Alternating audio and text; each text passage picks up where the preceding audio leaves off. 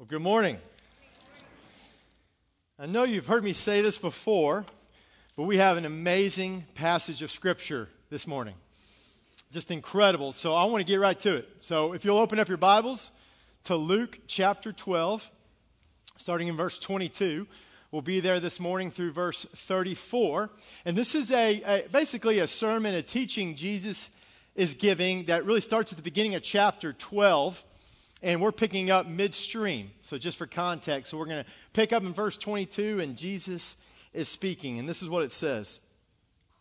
And he said to his disciples, For this reason I say to you, do not worry about your life as to what you will eat, nor for your body as to what you will put on. For life is more than food, and the body more than clothing. Consider the ravens, for they neither sow nor reap they have no storeroom nor barn, and yet God feeds them. How much more valuable are you than the birds? And which of you, by worrying, can add a single hour to his life's span? If then you cannot do even a very little thing, why do you worry about other matters? Consider the lilies, how they grow. They neither toil nor spin. But I tell you, not even Solomon in all his glory clothed himself like one of these. But if God so clothes the grass in the field, which is alive today and tomorrow is thrown into the furnace, how much more will he clothe you, you men of little faith?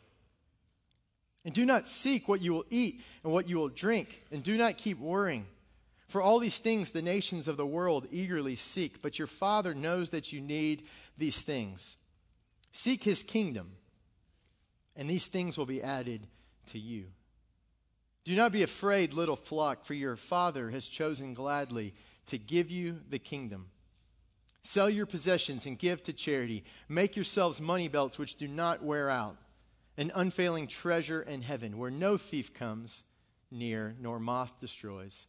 For where your treasures, there your heart will be also. Let's pray. Heavenly Father, we thank you for your word. We thank you for this gathering. We thank you for the opportunity to worship you. And Lord, I pray this morning that the words of my mouth and the meditations of my heart would be pleasing to you. Lord, we commit this time to you in Jesus' name. Amen. Well, one of the questions I get asked from time to time is people say, Hey, Michael, what's the most challenging thing about preaching? Like, what's the, what's the hardest thing about preaching? And my answer is almost always the same. The hardest thing about preaching is living out what you preach. That's the challenge. The words are not that difficult. It's, it's the whole obedience thing that can be challenging. And I bring that up to you this morning because we're going to deal with a topic this morning. Jesus is going to speak to a topic this morning that I'm as guilty as anybody. Jesus is going to talk to us about worry and, and really to not worry. And I would imagine that just about all of us in here have struggled with worry or anxiety at some point in their life. The great Warren Wiersbe once wrote that most Christians are being crucified on a cross between two thieves yesterday's regret and tomorrow's worries. Most Christians live in this tension, a self inflicted crucifixion where they are living with yesterday's regrets and tomorrow's worries. But Jesus tells us this morning that that's not the way it needs to be, and that's not the way that He has commanded us to live. And so, as you think about the scripture that we just read, I want you to think back for a second to what came right before it. And if you'll recall right before it, Jesus is giving this teaching and a guy essentially comes to him and says, Hey, Jesus, I want you to tell my brother to give me my money. Like, I want my money. And Jesus takes that opportunity to, to preach and teach on the folly of greed and the folly of, of using this limited time we have on this earth to pursue nothing but material possessions. And now in verse 22, Jesus pivots and he kind of looks at the other side of the coin, okay? So if the head side of the coin is greed, where you're always wanting more, then the tails side of the coin is worry, where you're always afraid about having less. So, greed is that insatiable desire for more, and worry is that paralyzing fear of suffering loss. And the reality is that both result from a lack of trust and really a lack of perspective, right? A lack of trust in that we do not trust in the provision of God, and a lack of perspective in the way that we look at the life that God has given us to live. And so, as we walk through this passage this morning, what you're going to see is, is, Jesus really speaks to two different things. The first thing he's going to talk about are the realities of worry. He's going to look at the realities of worry, just kind of the facts of worry. And then he's going to talk about what is to be our response to worry. So, the realities of worry, and then our response to worry. And the first of these facts that Jesus brings out about the realities of worry is that at the end of the day, worry is irrational. It's irrational. What do I mean by irrational? What I'm saying is that worry fails to take into account the character of God and the work of God. Worry fails to take into account the character of God and the work of God. We worry because we, we fail to aff- affirm one of the core truths about God, which is that He is powerful, He's all powerful, and that He is good. When we, aff- when we fail to affirm God's power, or we fail to affirm God's goodness, we tend to worry. When we doubt his power and we doubt his goodness, we doubt his provision. And we worry. And Jesus' response is instead of worrying, why don't you just open your eyes and look around? Just look around. And Jesus uses some illustrations by just what they can see right there. He uses nature. Starting in verse 24, he says, Consider the ravens. For they neither sow nor reap, they have no storeroom nor barn, and yet God feeds them. How much more valuable are you than the birds? Now, Jesus is saying this long before Edgar Allan Poe or the Baltimore Ravens. Ravens were not cool, okay? In antiquity, ravens were the lowest of the low of the birds. They were not held in high esteem. And Jesus' point is hey, time out, guys. You know the ravens, the one that nobody thinks highly of? God provides for them. They don't even have a savings account, they don't even have a storage barn. And God provides for them day after day after day. And you are much more valuable than the ravens. And then he goes in verse 27 and he uses another natural illustration, right? He talks about these lilies says, Consider the lilies, how they grow. I'm sure the apostles were always considering the lilies, right? And Jesus says they neither toil nor spin. But I tell you, not even Solomon in all his glory clothed himself like one of these. But if God so clothes the grass in the field, which is alive today, and tomorrow is thrown into the furnace, how much more will he clothe you? Jesus says, Guys, have you seen the lilies? Have you seen the grass? Have you seen the flowers? Have you noticed how beautiful they are? Have you noticed how, how amazing the colors fit together? Have you noticed that? And you're much more valuable than the flowers.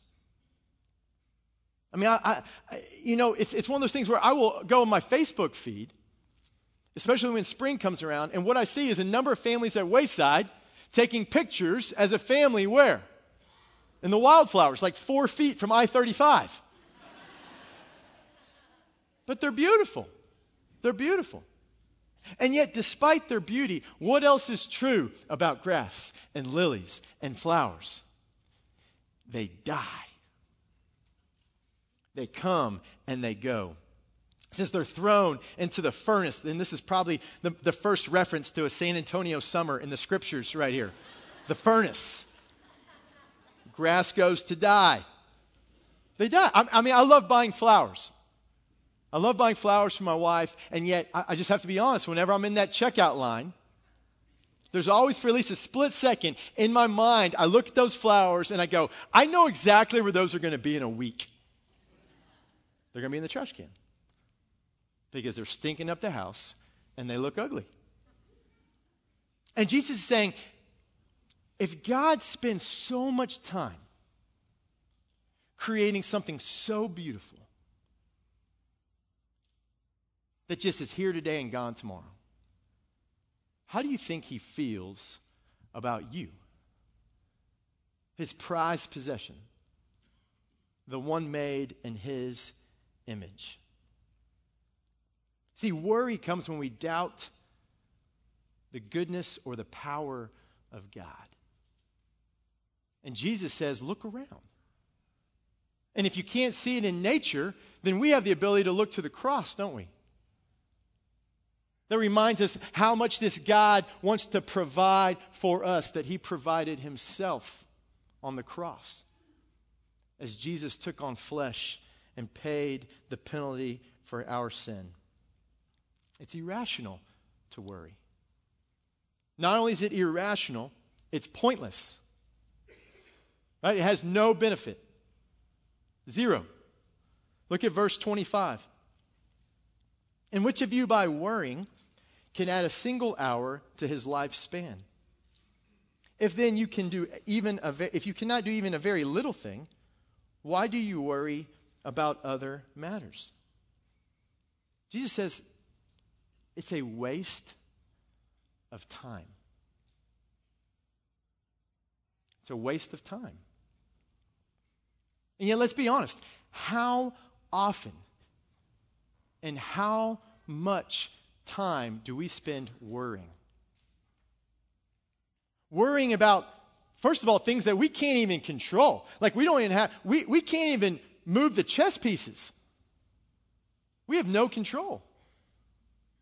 But then, even worrying about the things that we can't control, which can be just as paralyzing because we're afraid that we're going to mess it up. Parents have a graduate degree in worrying, don't we? But it, it's not helpful. It's not helpful. Corrie ten Boom writes that worry does not empty tomorrow of its sorrow, it empties today of its strength. It does not empty tomorrow of its sorrow, it empties today of its strength. You see, worry robs us of our joy, it sucks out our courage, and it has no benefit. So, worry is, is irrational, it's pointless. And then a, a third one that I think is worth adding is that worry, and I'm not trying to step on any toes, but worry is oftentimes ridiculous. Ridiculous. Sometimes what we end up worrying about are nothing more than first world inconveniences. If you don't believe me, come with us on one of our mission trips. Go. Come serve at the Potter's House in Guatemala City, where they minister to thousands of people who live outside one of the largest garbage dumps in Central America. Come minister with them there and share how you're worried about whether or not your, your backsplash is going to match your kitchen paint color. See, see if they're impressed with that. Go to Rwanda with us. Sit across a person who lost both their parents in the genocide and had to raise their siblings and share with them about how worried you are about whether or not you're going to be able to, you know, just look good for spring break and be able to get in your swimsuit. Go to Arizona, where we work with the Navajo children on the reservation there. Many suffering from incredible poverty and heartache. And share with them about how worried you are that, you know, my second car just hit 100,000 miles. Go to Peru, where we work with the Yanesha people in the jungle. Some of them who may, and, and who may have to walk hours for clean water and see how they respond when you share that you're worried that my, the pool in my backyard's making a weird noise. Go to China with us.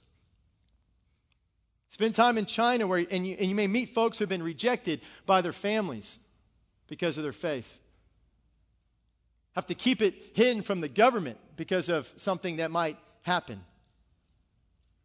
And share with him about how you just get so worried that if you shared your faith at work, someone might make fun of you. And look, I'm not, I'm not, like I said, I'm not talking down on you. I, I struggle with this stuff. Literally, the, the day I wrote this, I want you, a true story, picture into my life. The day I wrote this, I was like, man, that's pretty good. I was like, that's going to convict some people at church who need convicting, you know? So I get done writing it and I go home feeling pretty good about myself and I call Victoria and I'm like, hey, do you want me to go by the store and pick up a couple things before I get home, you know, being a good husband or whatever? And she says, uh, no, it's okay. By the way, I got into a little bit of an accident earlier today. So I forego Target, you know, and I go straight home. And the front of our car is, is beat up. I just wrote this, guys. Okay? The front of our car, literally over our car that's over 100,000 miles. And I got out and I go, What happened? What are we going to do? I have USAA. It's not even that big of a deal. And I'd just written that, but then this worry crept in about what's going to happen. It's okay. It's not worth it. It's irrational. It has no positive benefit. It's at times completely ridiculous, and yet worry is prevalent, right? It's everywhere. It's everywhere. And it's in all of us. We as Christians are not immune to it. And that's one of the reasons why God repeatedly, repeatedly in the scriptures is reminding us of his love for us, his provision for us, the need for us to trust him, that he's there for us. Psalm 55, just to name a few, verse 22 Cast your cares upon the Lord, and he will sustain you. Isaiah 41:10 Do not fear for I am with you. Do not anxiously look about you for I am your God and I will strengthen you. I will help you. Philippians 4 6 and 7 Be anxious for nothing but in everything by prayer and supplication with thanksgiving let your requests be made known to God and the peace of God which surpasses all comprehension will guard your hearts and minds in Christ Jesus. 1 Peter 5 7 Cast your anxiety on him because he cares for you. God has got that on repeat because He knows we need to hear it, because He knows we wrestle with worry. Christians wrestle with worry. And at the end of the day, the, the difference between a believer and a non believer see, when you worry, you all have to turn somewhere. You realize that, right? No matter who you are whether you believe in God or not, when you experience worry, you're going to turn somewhere. You're going to turn to yourself, you're going to turn to material possessions, or you're going to turn to God. And the difference between the believer and the non believer is not the ability to, to escape worry or to avoid worry, but rather where we turn to when worry comes. It's not the reality of worry that's different, it's our response to worry as I was writing this sermon and praying through it this week, I thought back to the summer after my sophomore year in high school, in college, excuse me. In college, I spent my summers working at a Christian sports camp in Missouri called Camp Kanakuk. And one summer, uh, Kanakuk sent me to Washington, D.C. to represent the camp at this big Christian conference. And I went there and I had an extra day to kind of see the town. So I was like, I'm, gonna, I'm not going to waste this. I'm going to get out in D.C. and I'm going to see some of the museums. And so that was my attack. And I go out, and along the way, somehow I walk into the National Gallery of Art. Like, that's not my deal. I have nothing against art. I'm just not an art aficionado. I remember watching baseball games on TV as a kid, and the pitcher would be pitching, and the announcer would say, Man, he is, this guy's painting a Picasso. And I'd be like, I need to meet this Picasso. Probably a pretty good ball player. I mean, no clue. So I realize I'm in the Museum of Art. I'm like, what am I doing here? I, am about to turn around, and I go, no, Loudermilk, you need to stay, get a little bit of culture. Say you did it.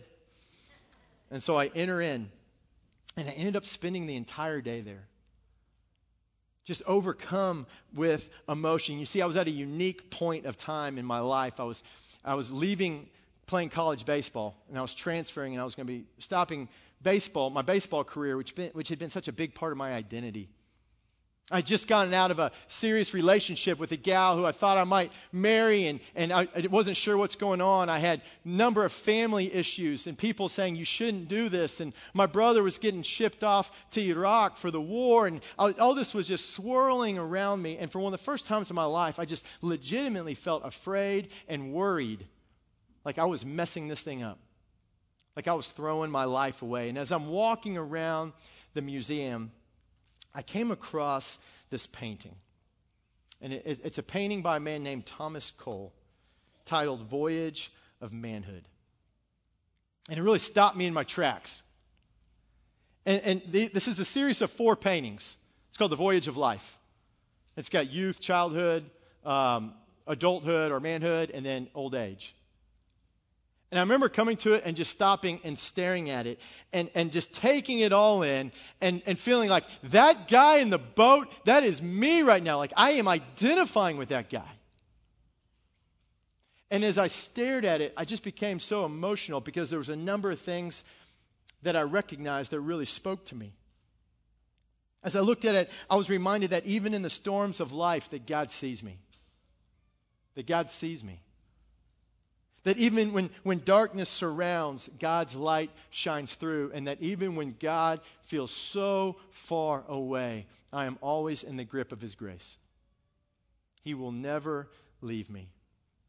And maybe my favorite thing about the painting is that though the man is about to hit the storm, where is he looking, right? He's not oblivious to the danger. He's not oblivious to the worry. It's that he knows there's one place he can turn in the midst of it, and that's to his Creator. You see, it's not the reality of worry that sets us apart, or that is to set us apart. It's our response to worry. And this is where Jesus now tells us about how we are to respond to worry. Look at verse 29. It says, And do not seek what you will eat and what you will drink, and do not keep worrying. For all these things the nations of the world eagerly seek. But your Father knows that you need these things. But seek his kingdom, and these things will be added to you. Do not be afraid, little, little flock, for your Father has chosen gladly to give you the kingdom. So Jesus tells us that our response to worry is to go back to square one. Our response to worry is to remember who we are and our mission in the first place, and remember God's call on our life is to seek His kingdom. But then the question comes well, what does it mean to seek the kingdom? What does that even mean? And, and, the way I see it, and I think I preached about this a few months ago, when you, when you think about a kingdom or the kingdom of God, really three things come to mind.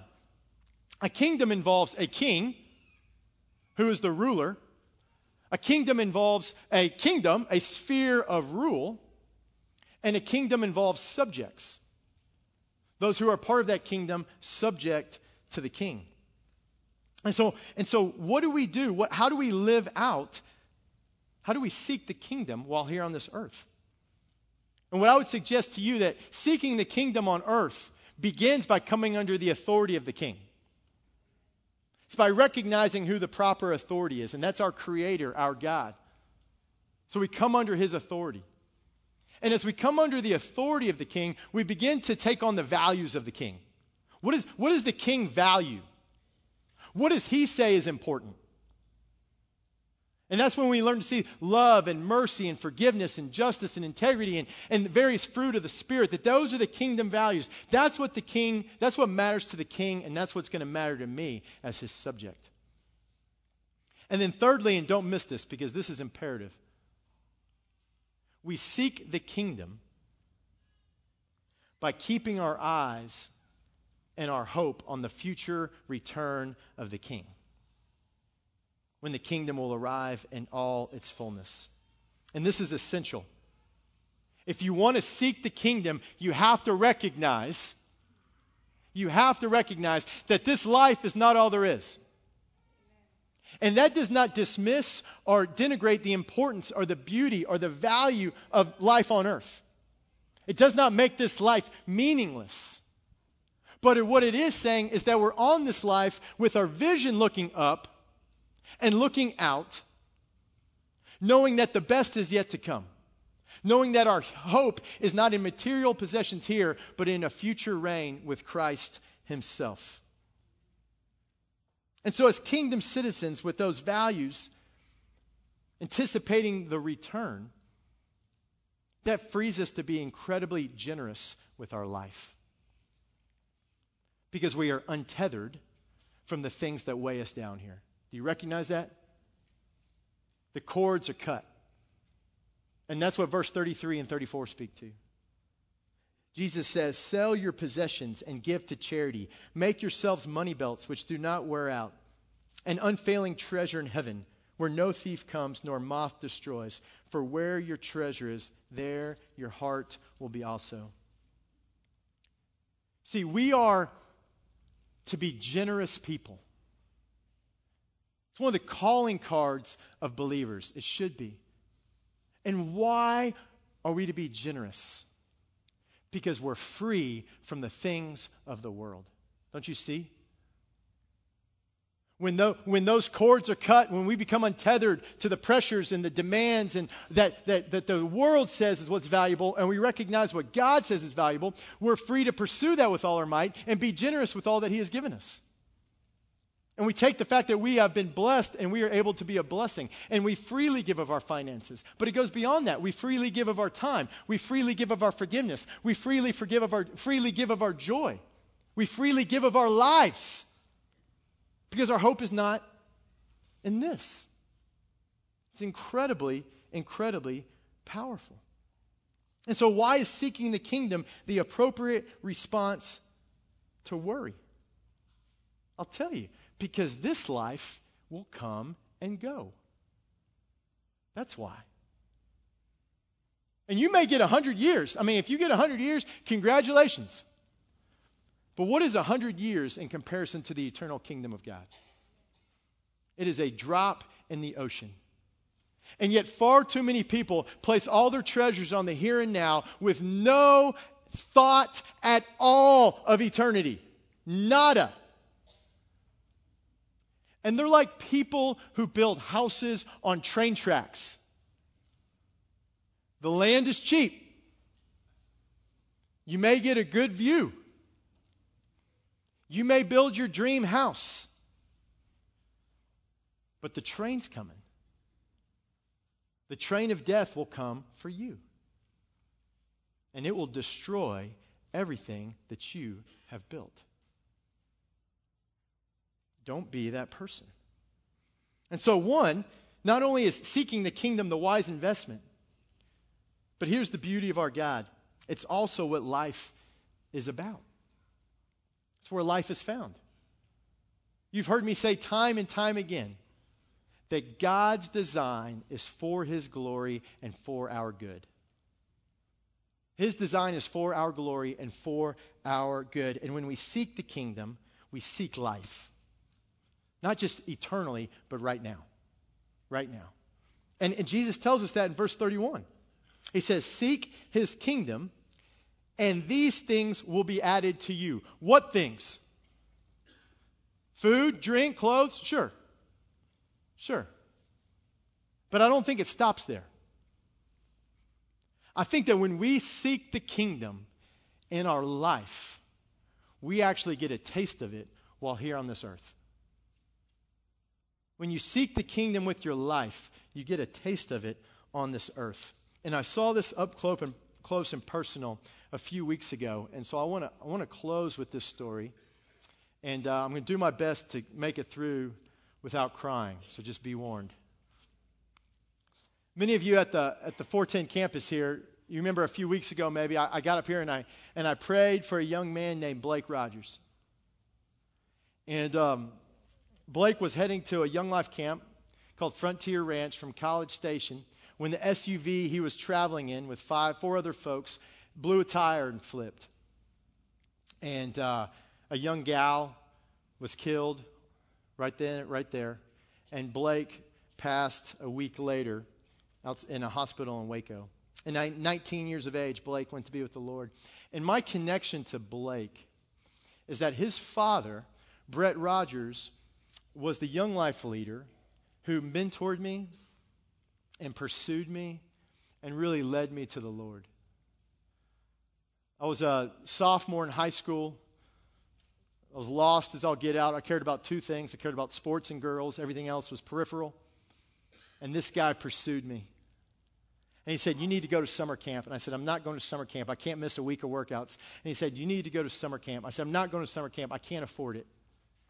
And so he painted with me. He painted with me. And he mowed lawns with me. And he got me scholarshiped. And so I went to Frontier Ranch the summer after my sophomore year in high school, where I came to faith in Jesus Christ. But Brett was not able to be there because a couple of weeks before we left, it became clear that his son was going to be born during that week.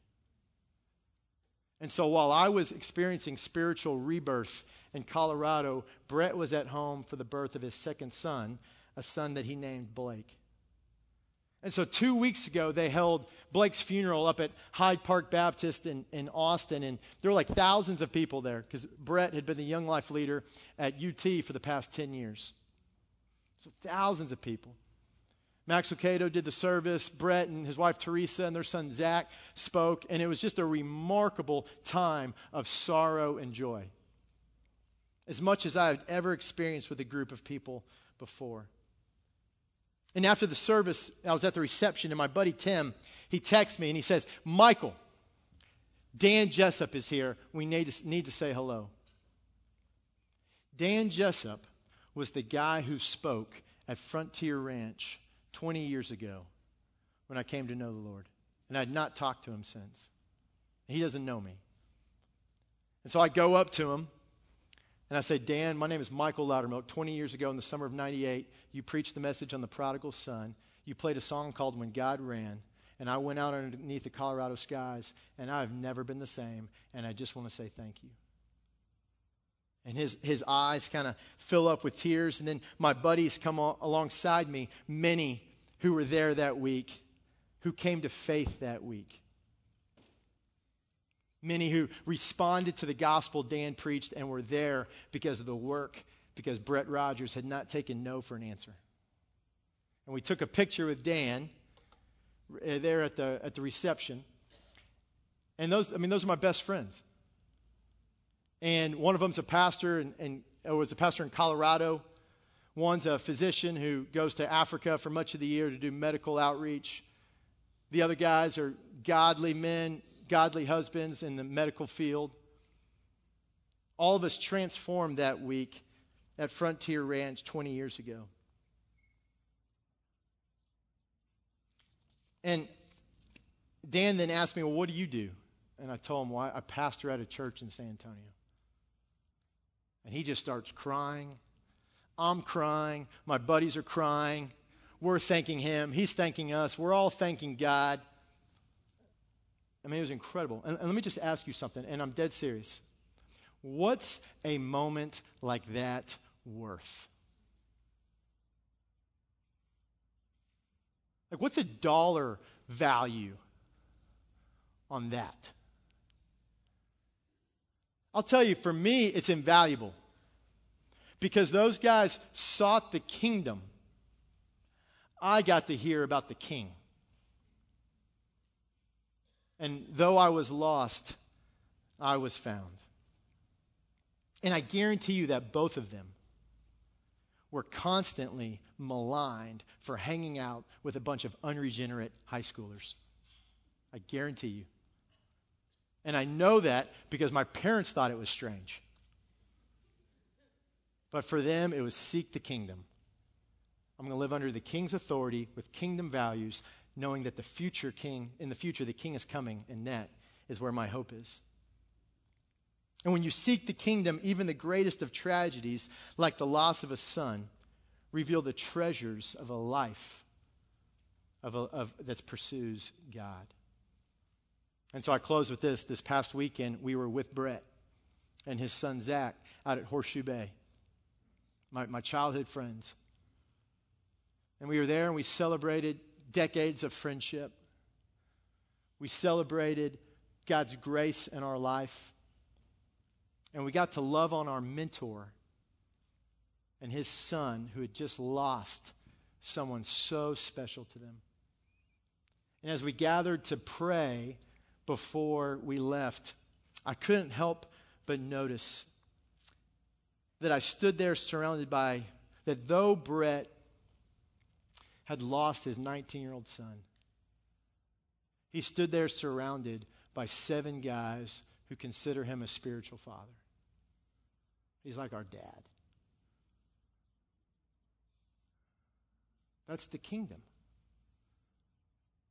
That's the kingdom. We, we can't replace Blake, but we can come alongside Brett and his sorrow and his joy and remind him that a reunion is coming. A reunion is coming with Blake because of the victory of the king. And those who seek the kingdom get to live with kingdom joy and kingdom hope because of the victory the king has secured on their behalf. So, friends, do not worry. It's irrational, it does no good. It's oftentimes completely unnecessary. And, friends, we know the antidote. The antidote is to seek the kingdom, to live under the authority of the king, to fully embrace with all our fiber the values of the king, and to live with the great anticipation and expectation of the return of the king when he will complete what he began and when the hurt will be no more. So do not seek what you will eat and what you will drink, and do not keep worrying, for all these things the nations of the world eagerly seek. But your Father knows that you need these things. But seek his kingdom, and these things will be added to you. For where your treasure is, there your heart will be also. Let's pray. Heavenly Father, we exist by your grace. It's just the reality that the reason we exist is because you chose to create. There's no other rhyme or reason. It's because you freely chose to do that which you did not have to do in an overflow of your grace, to share in your love that exists within God Himself, you created. And if that's not enough, God, even when your creation rebelled against you, you didn't give up on us. And you entered into time and space as the God man, our Lord Jesus Christ, as the Father sent the Son to be the Savior of the world.